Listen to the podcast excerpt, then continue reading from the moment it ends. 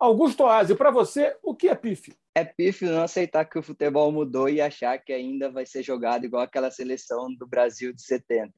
Então, tudo mudou. É válido buscar inspirações nessas seleções gigantes do passado, mas o futebol de hoje não é o mesmo futebol de antigamente. E acreditar que a gente vai jogar igual aquele futebol é pífio. O que, que para você não é nada patético? Não é patético aceitar que nem sempre tem um culpado pelas derrotas do seu time. Então a gente sempre tenta buscar por que o time perdeu aquele jogo, mas às vezes foi o azar e simplesmente não era para ganhar.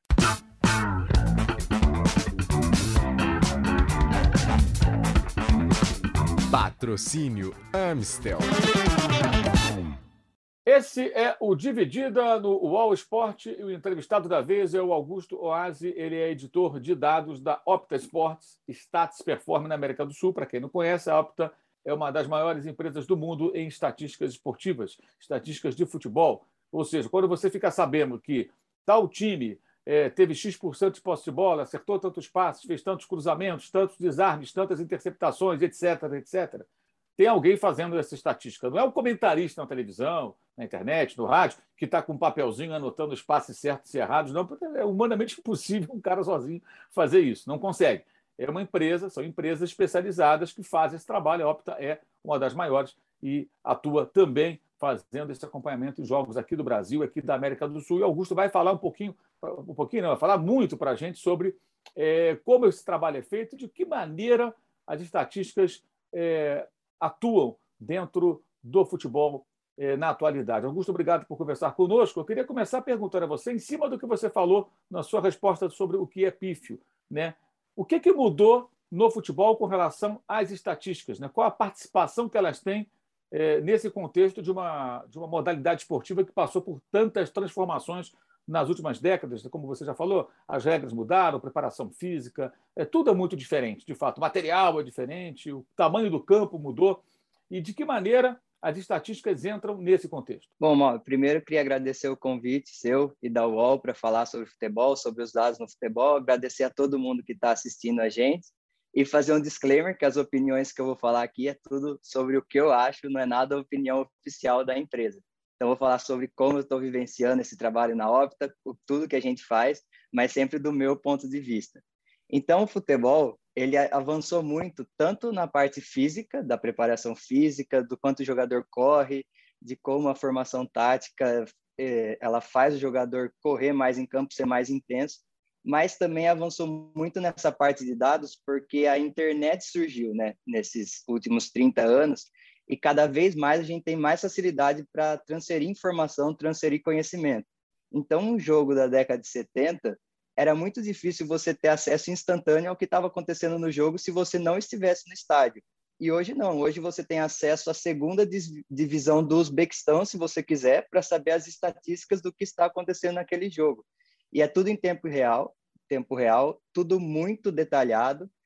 E isso, apesar de ser muito bom, porque a gente consegue saber de tudo que está acontecendo, também gera uma avalanche de dados e que se você não sabe utilizar corretamente aquilo ali, você pode chegar a conclusões incorretas baseado em análises incorretas que você fez, mesmo tendo todos aqueles dados sendo muito preciso. Ou seja, é mais ou menos como se o cara recebesse é, textos enormes num idioma que ele não domina, que ele conhece parcialmente. Né? Ele pode interpretar errado, traduzir uma palavra errada, e isso gera a conclusões erradas. Eu queria começar falando sobre é, de que maneira a coisa se estrutura, né? como é que as estatísticas são feitas, né? ou seja, quantas pessoas trabalham, tudo, é, como é que se mede quantos passes certos e errados, é um exército de pessoas anotando na mão ali, lança num sistema. Como é que isso é processado é, e como é que se estabelece critérios né, para definir é, cada fundamento, certo, errado, é, etc. Hoje, no futebol, é tudo feito bem manualmente, apesar de ter muitos avanços assim no sistema de visão computacional então, esses avanços eles estão mais restritos, por enquanto, aos esportes americanos, basquete, que tem menos pessoas em campo, que as ações são menos é, duvidosas do que acontece no futebol. No beisebol também, que é um jogo mais parado. Então, no futebol é tudo feito muito manualmente. E existe praticamente dois tipos diferentes de dados. Um é o dado que as casas de apostas usam para fazer as apostas em tempo real, que tem que ser um dado muito rápido, porque a casa de aposta precisa saber antes do apostador que aconteceu alguma coisa no jogo. Então você não pode ir no estádio, ver que aconteceu um gol, entra no seu celular, vou apostar que vai acontecer esse gol e a casa de aposta não está sabendo que aquele gol aconteceu. Senão ia ser muito fácil ficar milionário. Então esse dado da casa de aposta, ele é coletado diretamente no campo por analistas que ficam nas arquibancadas ou em alguns lugares que os times proporcionam para esses analistas para que eles mandam, mandem instantaneamente os dados de gol, escanteio, aí são estatísticas mais básicas, né? Essas estatísticas comuns que a gente vê como postar, e isso é feito instantaneamente por meio de celular por pessoas que estão no campo. E aí tem esse outro tipo de dado mais detalhado, que são os dados que a gente acaba utilizando nas transmissões e que os times utilizam nos departamentos profissionais, que são o número de passes, número de desarmes, é, rebatida, se a finalização é certa ou errada, se é na trave, com o pé esquerdo, com o pé direito. Isso é feito através de vídeo. Então, cada jogo tem três analistas assistindo a transmissão daquele jogo.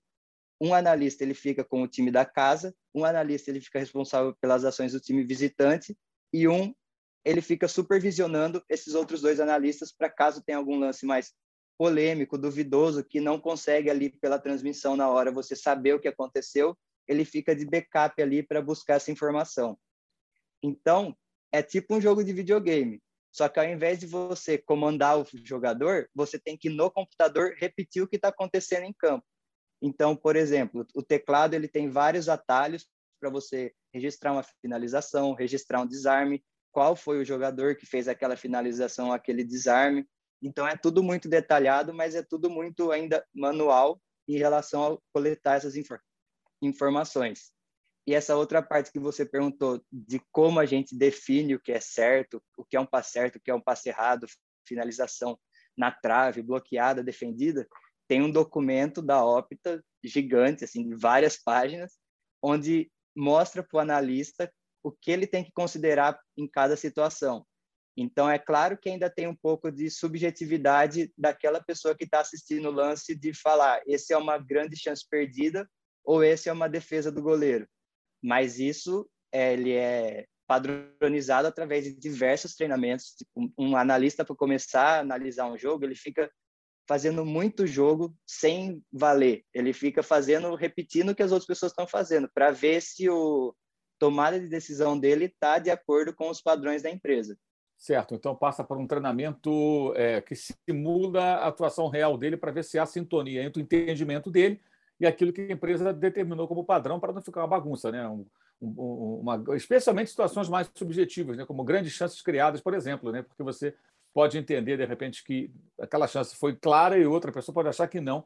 Então, esse padrão é fundamental. É, o que, que, evoluiu mais, ou o quanto evoluíram as estatísticas no futebol nos últimos anos ou décadas? A gente pode traçar um paralelo, por exemplo, algo que hoje você consegue medir e consegue fornecer para os clientes da Opta e que antes não era possível. Algum fundamento, alguma situação de jogo? Eu acho que o que hoje tem muito mais avançado é a parte de métricas que dependem de uma análise assim de um modelo computacional.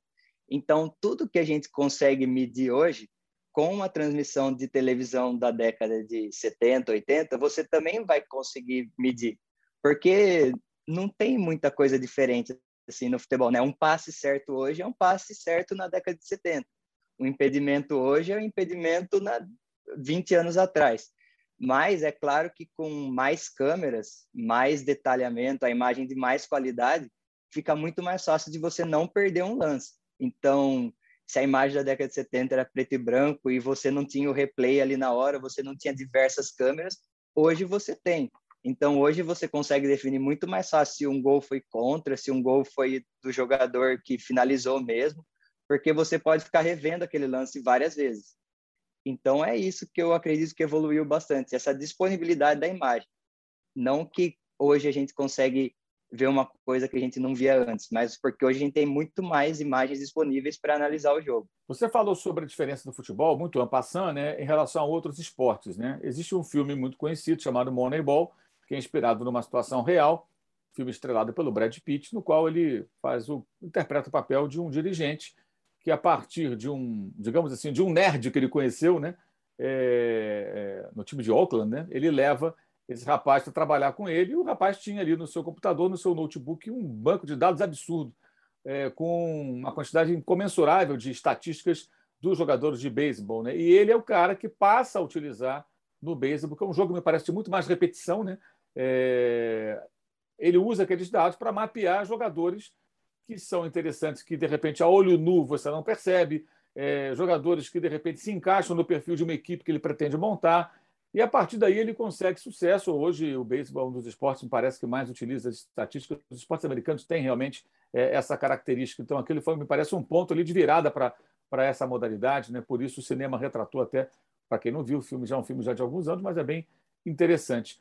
Qual a diferença é, de modalidades como o beisebol? Você falou também do futebol americano, do basquete, da NBA, para o futebol. O que, o que, que dá para você já perceber. Você, você consegue no futebol descobrir, de repente, a partir da estatística, um zagueiro, um lateral, um meia, um volante, que pouca gente está percebendo que o cara é bom, pode ser útil e que os números mostram isso, mas vendo o jogo muita gente não percebe? Então, a diferença com esses esportes americanos e esse filme do Moneyball é o filme que todo mundo que gosta de números e de esporte assiste e fica encantado, né? Pensa, nossa, vou fazer isso no futebol mas é muito diferente porque no beisebol você tem muita repetição no mesmo jogo, você tem muitos eventos acontecendo e o evento principal, né, que é rebater a bolinha.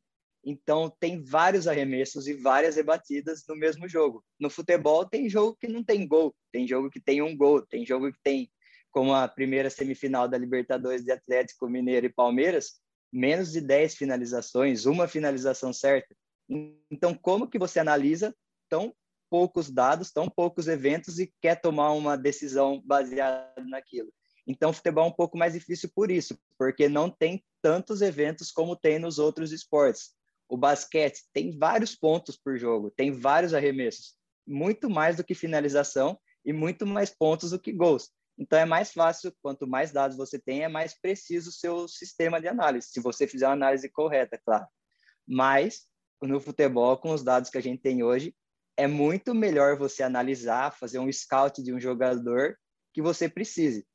Você tem muito mais informações. Você tem um centroavante que joga de determinada forma, você consegue, através dos dados, reduzir o seu pool de jogadores ali que você tem. Você está analisando 100 jogadores. Você consegue reduzir para 20, para 10 que se encaixam melhor no estilo de jogo do seu time.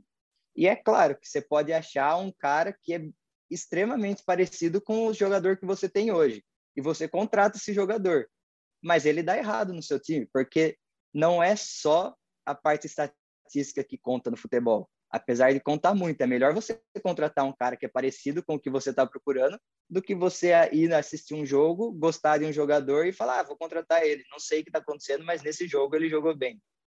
Mas, apesar de você analisar todos esses dados e chegar numa conclusão baseada nos números, também tem a parte de adaptação do jogador no seu time, adaptação dos outros jogadores em relação a ele, como o técnico vai utilizar ele. Então é muito difícil você ter certeza que você está contratando um cara certo, a não ser que ele seja um Cristiano Ronaldo ou um Messi da vida. Mas é muito mais fácil você analisar e chegar próximo do que você quer hoje. Porque você tem os dados, você pode comparar, você tem como ele está jogando naquele time que ele está hoje, você tem como o seu jogador está jogando e você consegue fazer esse match de qualidades que você precisa com as qualidades que o jogador tem. É, é, eu acho que isso se encaixa, por exemplo, você pode. É, a importância também de você interpretar corretamente. Né? É, você pode pegar um volante, de repente, que faz uma quantidade enorme de desarmes, mas que não acerta passes é, de uma determinada distância. Ou seja, o cara ele rouba a bola, mas ele não sabe o que fazer com ela, não consegue fazer um passe um pouco um pouco mais difícil, só entrega para o jogador que está do lado. Então você já vai entender que aquele jogador ele vai funcionar muito mais defensivamente, mas não vai participar da saída de bola, ele não vai conseguir fazer uma inversão de jogo, um lançamento, um passe um pouco mais difícil. Né? Outros volantes, de repente, não desarmam tanto, mas interceptam, né? conseguem entender melhor o que está acontecendo e se antecipam para interceptar um passe. Ele não chega a desarmar, mas ele recupera a bola da mesma forma. De, vez, de repente, ele recupera até antes e menos faltas ele comete porque ele não tem o contato, né? ele pega a bola no meio do caminho. Então é bem importante, de fato, é, entender esses números, né, decifrá-los para poder encontrar o um entendimento do jogo e identificar o jogador. É, os clubes de futebol, eles obviamente utilizam as estatísticas hoje, né, da Opta, de outras empresas que atuam nesse segmento, É... Mas elas já são bem aproveitadas na sua avaliação aqui no Brasil? Ou os profissionais ainda estão, digamos assim, aprendendo a explorar melhor toda aquela gama de informações, uma avalanche de informações que chega é, para quem tem que traduzi-las, interpretá-las e tratá-las da melhor forma? Sim, eu acho que existem times que estão bem avançados pelo e é, eu falo mais pelo que eu sinto de ler na mídia e de acompanhar os times, né? Não do que eu trabalho diretamente, porque eu trabalho na parte editorial, então parte de criação de conteúdo e não trabalho diretamente com os departamentos profissionais dos times. Mas eu vejo que, claro, hoje é muito melhor do que era alguns anos atrás. E daqui a alguns anos vai ser muito melhor do que era hoje. E isso é importante no, na parte de estatística, você ter tempo e você ter experiência para trabalhar com isso. Então, não vai ser do nada que um time não sabe mexer com os números e agora, daqui seis meses, nossa, esse time está fazendo só contratações precisas porque ele começou a utilizar os números. Você precisa ter um know-how, ter uma experiência, trabalhar, errar muito para começar a acertar. E os times europeus começaram a errar antes dos times brasileiros, porque lá tem uma cultura muito mais forte de scout, de análise de dados. Mas os times brasileiros já começaram a errar também faz muito tempo, já tiveram alguns acertos. Então a gente vê que está melhorando o uso de futebol, e tanto na parte profissional, como também alguns times já usam esses dados para gerar conteúdo para os torcedores. Então, fazem vídeos nas TVs dos clubes mostrando análise tática, algumas estatísticas, porque o torcedor também está começando a gostar mais disso. Você lembra de alguma passagem aqui no exterior na qual um time, um técnico, um jogador, enfim, alguém conseguiu utilizar bem as estatísticas para fazer um gol, vencer um jogo, anular um ponto forte do adversário? Você se lembra de alguma passagem assim mais Eu marcante? Acho eu acho que agora, recentemente, se a gente pegar a semifinal do, da Libertadores de Palmeiras e Atlético, a gente vê que o, o, Abel e a comissão técnica do Palmeiras souberam muito bem neutralizar os pontos fortes do Atlético. Porque o Atlético era um time que finalizava muito, atacava muito e tinha um jogo muito forte com o Hulk e com os atacantes. E nos dois jogos contra o Palmeiras, a gente não viu isso, não viu o Atlético tão forte, tão incisivo, apesar de ter perdido um pênalti e do Vargas ter perdido um gol no segundo jogo, o Palmeiras soube neutralizar muito bem. E isso é parte do, da, da análise de desempenho. Com certeza, a comissão técnica do Palmeiras se debruçou nos números para ver onde que o Atlético toca mais a bola no campo de ataque, por qual zona do campo eles entram mais quem é o jogador que recebe, como que ele recebe essa bola, ele recebe de costa para o gol, ele recebe de frente para o gol, ele recebe do lado esquerdo do campo, do lado direito. Então, isso é um exemplo agora, recentemente, que aconteceu e que eu tenho certeza que foi baseado em análise de desempenho com os dados que eles têm. Esse jogo tem outra peculiaridade, né, de nenhuma finalização certa, né? Mas a única finalização certa, na verdade, foi quase uma bola recuada, né? É... De que maneira você acha que a estatística pode evoluir para diferenciar a qualidade das finalizações, porque tem muito isso, né? Às vezes você pega lá e fala, ah, um time finalizou certo uma vez, mas de repente o cara chutou, sei lá, cinco bolas na trave, que é errada, né? Entra como finalização errada. É, duas passaram assim, rente à trave, com o goleiro completamente batido, ou seja, você pode não finalizar no alvo, mas ter claríssimas chances de gol. É, o que será que é mais. Para que, qual é o nosso caminho com a estatística no futebol? É, entender daqui a algum tempo, de repente, que é, situações de gol passa a ser um claras situações, né? É, uma, uma informação mais importante do que o número de arremates, de finalizações?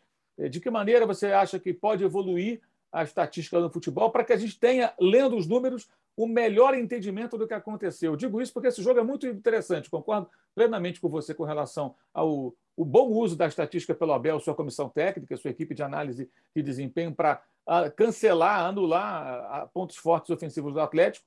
Mas também esse jogo tem isso. Ninguém finalizou no alvo. Apareceu uma finalização do Palmeiras. Mas foi uma bola que o goleiro Everson ele não precisou nem fazer esforço para defender. Foi quase uma bola recuada. Ou seja, o jogo não teve na prática nenhuma finalização perigosa, exceto talvez o pênalti batido na trave. Qual a direção? Como é que a gente caminha? Como é que vocês veem isso? É, então, você vê as estatísticas desse jogo e você vê que o único time com finalização certa foi o Palmeiras. Mas você vê a finalização do Rony, o Everson defendeu com o pé a finalização, Sim. ele dominou a bola, foi um passe para o Everson. E a finalização errada do Atlético Mineiro foi um pênalti na trave, muito mais perigoso do que a finalização certa do Palmeiras. Então, uma coisa, quando a gente começa a trabalhar com dados e que vira um mantra, assim, para todo mundo que trabalha com dados, é que correlação não implica causalidade. Então, agora que a gente está vivendo um momento de pandemia, onde a gente foi assim inundado com números de mortes, testes, casos, eficácia de vacina, a gente nessa ânsia de achar uma solução simples para um problema muito complexo, ficou falando que um remédio curava 90% das pessoas que tinham Covid. Mas, se você usar uma camiseta branca, 90% das pessoas que têm Covid vão ser curadas também. Se você beber água, 90% das pessoas que têm Covid vão ser curadas, porque a taxa base de cura dessa doença é 90%. Então, apesar de ter uma correlação muito forte entre uma coisa e outra, não é que aquilo é a causa da cura. Ele acontece, é natural. Você tem que fazer um método científico, tem que fazer amostra randomizada, teste cego, é, comparar os valores de eficácia de, uma, de um tratamento com outro e trazendo isso para o futebol, também é muito difícil no futebol você ter algo que tem correlação, mas que também tem causa com o resultado do jogo. E aí um número muito famoso é posse de bola, né? Posse de bola é sempre falado, ah, não adianta ter só posse de bola, porque o time que tem posse de bola perde, o time que tem posse de bola ganha. Não é, o time que tem posse de bola pode ganhar ou pode perder. Então a gente fala muito de posse de bola no futebol, porque posse de bola ganha jogo ou não, e foi o primeiro número assim que todo mundo começou a falar vendo na transmissão. Mas numa rodada em que o Flamengo ganhou de 3 a 0 do Atlético Paranaense com 72% de posse de bola, o Palmeiras empatou em casa com o Juventude com 72% de posse de bola. E o Grêmio perdeu em casa do Sport com 65% de posse de bola.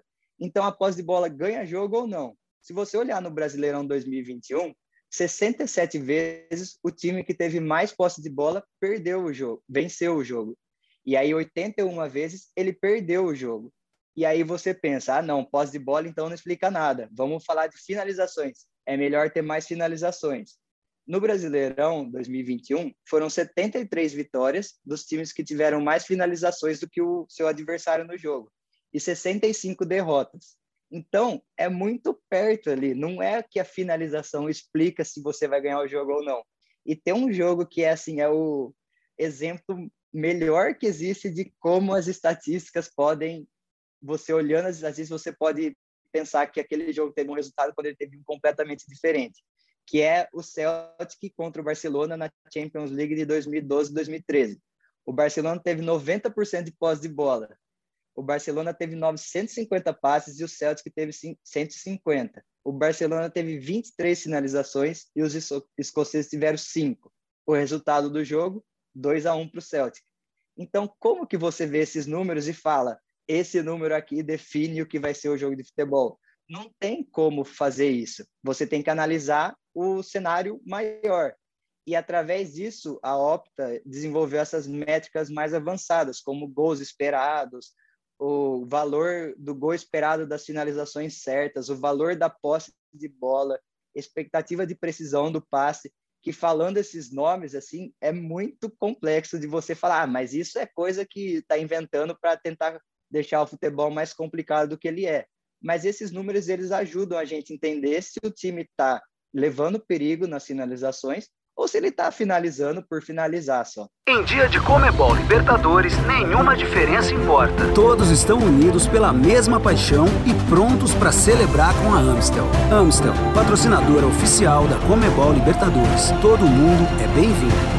Beba com moderação. Perfeito, perfeito. É, de fato, né? É, agora tem um dado que é muito curioso, né? Eu me lembro que em 2018 o Palmeiras do Felipe, do Filipão, né? do Luiz Felipe Scolari, foi campeão brasileiro do ranking da posse de bola, o time era o 12, algo, algo em torno disso, ou seja, ele estava na parte de baixo da, da, da metade, ali na, na, metade inferior da tabela, entre os times que mais tiveram a posse de bola. Mas, geralmente, né, nos campeonatos europeus, os melhores times têm mais tempo de posse de bola, independentemente do estilo. Né? Você tem melhores jogadores, a tendência é você ficar mais tempo com ela.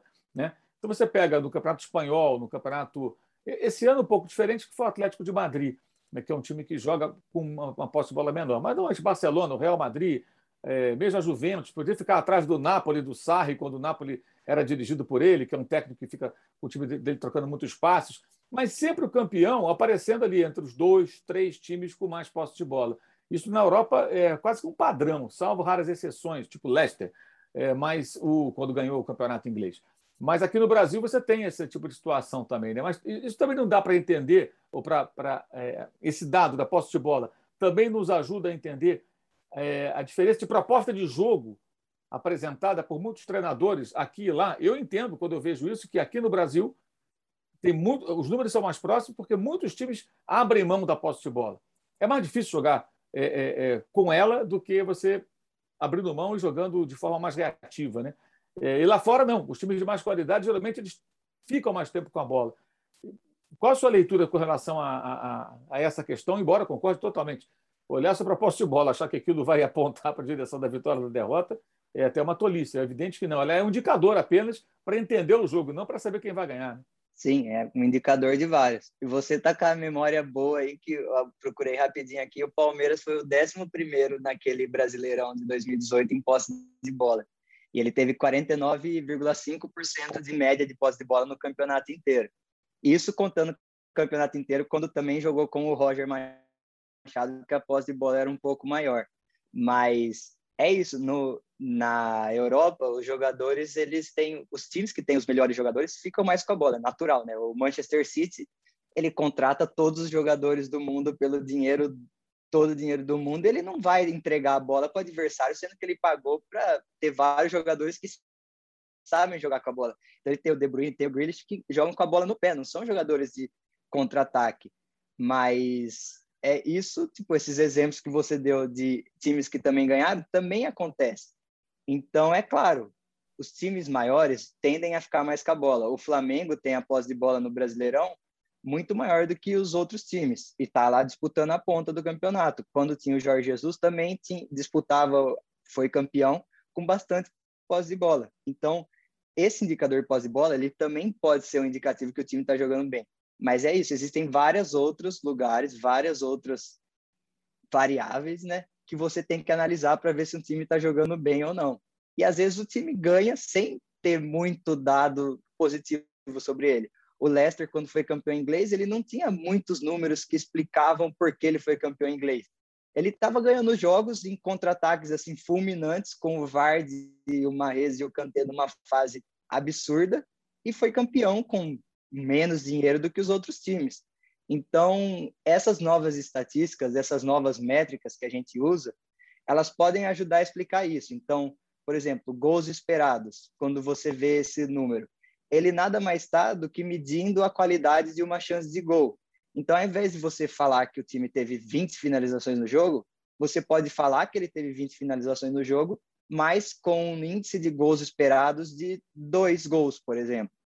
Então, ele era esperado que, com a qualidade de finalizações que ele teve, ele fosse fazer dois gols. Não é que é certeza que ele vai fazer dois gols. Nunca é certeza quando você está analisando um jogo. Mas, analisando todas as finalizações que a Opta tem na base de dados dela, de, de todos os campeonatos, com pé esquerdo, pé direito de fora da área, com o jogador na frente, sem jogador na frente, com o goleiro no meio do gol, com o goleiro no canto. Então, várias variáveis que estão ali naquele sistema de gols esperados, naquele modelo de gols esperados, para definir se uma chance tem uma probabilidade alta de virar gol ou se ela não tem uma probabilidade alta de virar gol. Aquele gol do Company pelo Manchester City contra o próprio Leicester, que ele chuta de fora da área, a probabilidade de gol, ou gol esperado, né, daquela chance era ínfima, era 0,0 não sei quanto, tipo, mas ele fez o gol e o time foi campeão por causa daquele gol também. Então, o gol esperado ele ajuda a gente a entender, mas é sempre num cenário maior. Você tem, sempre tem que analisar um cenário muito maior para os dados poderem te ajudar. Quando você está analisando um jogo individual, é muito difícil você conseguir explicar idealmente o que está acontecendo naquele jogo e por que tal time está ganhando e tal time não está ganhando. É sempre o cenário maior. Sempre no campeonato você consegue identificar padrões de por que esse time está ganhando está na frente e por que esse time está sendo rebaixado. Mas num jogo específico, geralmente a sorte também conta muito, apesar de tudo, né? Além da posse de bola sobre a qual já falamos, quais os outros fundamentos nos quais se observa é, mais diferenças entre o futebol praticado no Brasil e na chamada elite do futebol mundial, ou seja, nas maiores ligas europeias? Um ponto que é bem diferente é o tempo de bola em jogo, né? O tempo da bola correndo. Então, no Brasil, o jogo para muito mais. É, a gente agora eu estou sem os dados, depois eu posso mandar para você para postar junto em algum escrever sobre isso. Mas o tempo de bola em jogo no Brasil é menor do que o tempo em bola em jogo na Europa. E isso passa desde como a arbitragem leva o jogo no Brasil até como os jogadores se comportam em campo, como os gandulas se comportam em campo. E num estudo, acho, da Copa do Mundo de 2018, mostrou que os times que estão em vantagem no placar, eles fazem mais cera. É estatisticamente comprovado que os times fazem cera. Então, a bola, quando sai de campo para um tiro de meta e o time está perdendo, ele devolve quase imediatamente para o jogo. Quando a bola sai de campo para um tiro de meta e o goleiro está ganhando, ele vai devagar, ele seca a mão, seca a luva, seca, amarra a chuteira e devolve a bola. Então, isso tem números para comprovar que demora mais para voltar. E eu da posse de bola também. Quando o time está ganhando, quase todos os times, acho que no Brasil todos os times, eles ficam com menos posse de bola quando eles estão em vantagem no placar. Então, o time faz o gol, ele deixa o adversário ficar um pouco mais com a bola. E isso é natural, porque quando você está em vantagem no placar, você jogar em contra-ataque é muito mais perigoso também. Então, isso vai mudando de acordo com. Dentro do jogo, vai mudando. Augusto, você se lembra de alguma conclusão muito surpreendente, assombrosa, assim, que vocês chegaram analisando os números depois de um jogo, por exemplo, de um campeonato? Então, uma conclusão sobre um jogo é um time que teve mais posse de bola do que seu adversário, ele teve 54% e o adversário 46%, ele teve mais finalizações, ele teve 13 finalizações, o adversário teve 12, e no final ele perdeu esse jogo de 7 a 1, que foi o Brasil na Copa do Mundo contra a Alemanha. Então você vê os dados desse jogo, você olha, ah, foi um jogo parelho, não foi um jogo que um time dominou muito o outro. Você vê o jogo assistindo, foi um 7 a 1, foi um atropelamento que ninguém nunca vai esquecer na história do futebol. Então, quando você vê os dados puros assim de um jogo específico, ele pode te enganar bastante quando você vai ver quanto foi aquele jogo. Por isso que é muito bom você ter os dados e ter também a vivência do futebol, saber o que está acontecendo no jogo. Quando você analisa dados de maneira assim um campeonato, um time ao decorrer dos anos, os dados eles falam bastante coisas. Mas quando você está analisando poucas coisas, poucos jogos, um jogo específico, você tem que assistir o jogo, você tem que saber o que está acontecendo no jogo para falar daquele jogo. Não vai ser olhando o número de finalizações que você vai falar, ah, esse time jogou melhor do que o outro. Você tem que ter a vivência do futebol, tem que ter o conhecimento de qual foi a proposta de cada time para o jogo. Augusto Oasi, editor de dados da Opta Sports Status Performance na América do Sul. É, qual a dividida que quem trabalha com estatísticas no futebol não pode perder? A dividida que quem trabalha com estatísticas do futebol não pode perder são essas novas métricas que as empresas estão lançando no mercado. Então, a Opta tem essas métricas de gols esperados, assistências esperadas, o valor da posse de bola, o perigo de gol daquela posse de bola. E a gente explica tudo isso no The Analyst, que é um blog que a gente criou para falar sobre futebol com foco em estatísticas.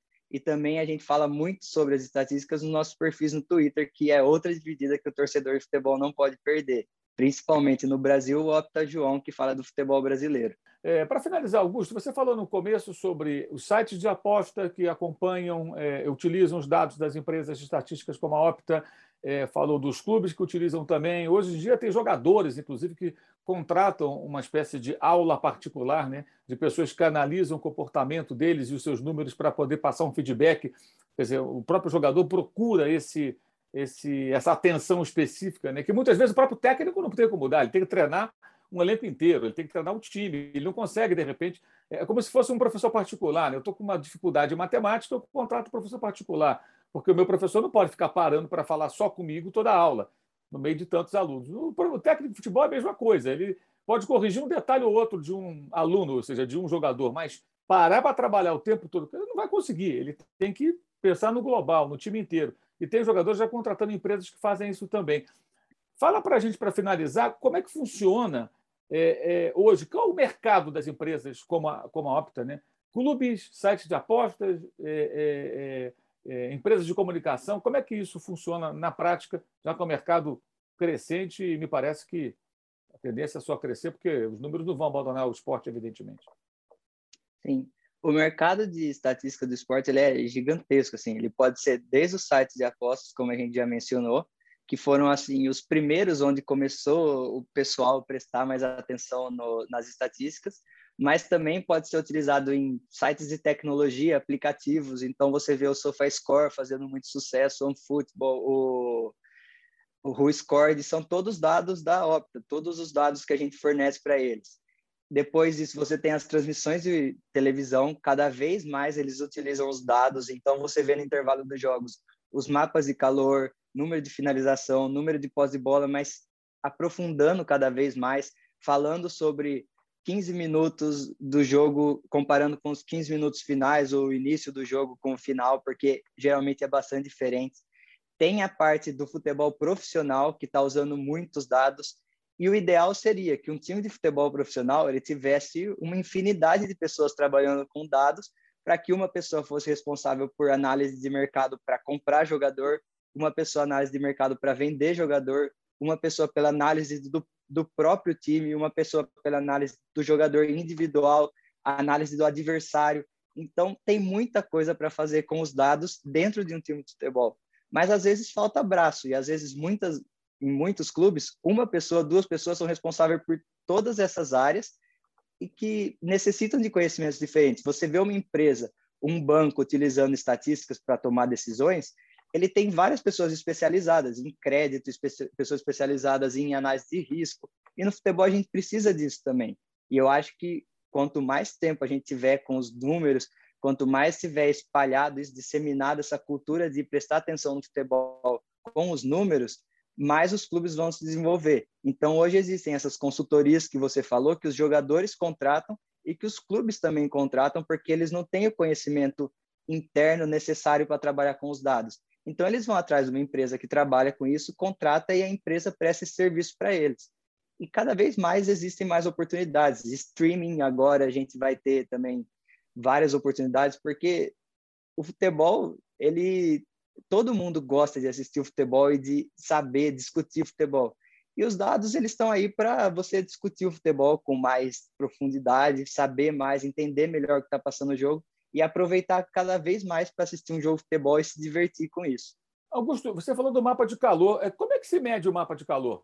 De que maneira as empresas fazem para que a gente saiba onde aquele jogador mais transitou, mais pegou na bola, enfim? Existem dois tipos de mapa de calor diferentes. Um é o mapa de calor com o GPS do jogador, né? aquele que ele fica aqui nas costas, geralmente, ou aquela tirinha que fica aqui no peito.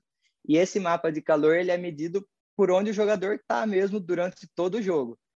E esse dado, ele geralmente é mais interno do time. Então, o time tem o departamento de científico dele, que ele vai pegar esses rastreadores que estão no corpo do jogador e vai fazer uma análise do mapa de calor baseado onde o jogador esteve em campo, com a bola ou sem a bola. O mapa de calor da Opta, ele é baseado onde o jogador toca na bola. Então, você pega um jogador que tocou muito na bola ali na lateral direita, você pega todos os toques dele na bola, onde ele esteve em campo, e vai dar aquele mapa de calor mais intenso na lateral direita. Mas aí você está pegando só os toques dele na bola, você não está vendo onde ele esteve em campo quando ele está sem a bola. E uma coisa que mapa de calor pode ser muito enganoso, e mapa de calor nem tanto, mas a posição média quando você vê, por exemplo. Você vê a posição média de um jogador que está no meio do campo mas aquele jogador talvez tenha jogado o primeiro tempo pela esquerda e o segundo tempo pela direita. Então, claro que a posição média dele vai ser no meio do campo. Aí você olha o mapa de calor, os laterais do campo estão com aquela marca de mais intensa de participação e o meio do campo está vazio. Mas como assim a posição média do jogador é no meio do campo, sendo que ele nem jogou no meio do campo? É por isso, porque cada hora ele estava de um lado. Então, por isso você tem que analisar várias coisas para ver e sair com uma conclusão. Não é só uma coisa que vai explicar aquilo ali. São vários fatores que explicam no final o resultado de um posicionamento do jogador, de um gol, de um desarme, de uma jogada ensaiada, de alguma coisa. Esse foi o Augusto Oasi, editor de dados da Opta, é, Opta Sports e da Status Performance. Estamos aqui sobre estatísticas do futebol, um mercado crescente e dados que não dá para viver sem eles mais. Não, não há como você tentar entender o futebol hoje, ignorando solenemente as estatísticas e os números. Augusto, muito obrigado pela entrevista, por bater esse papo conosco. Muito sucesso para você aí e que tudo corra bem. Valeu, obrigado, tá? Obrigado, Mauro. Valeu. Esse foi o Dividida do All Sport. Até a próxima. Valeu e saudações.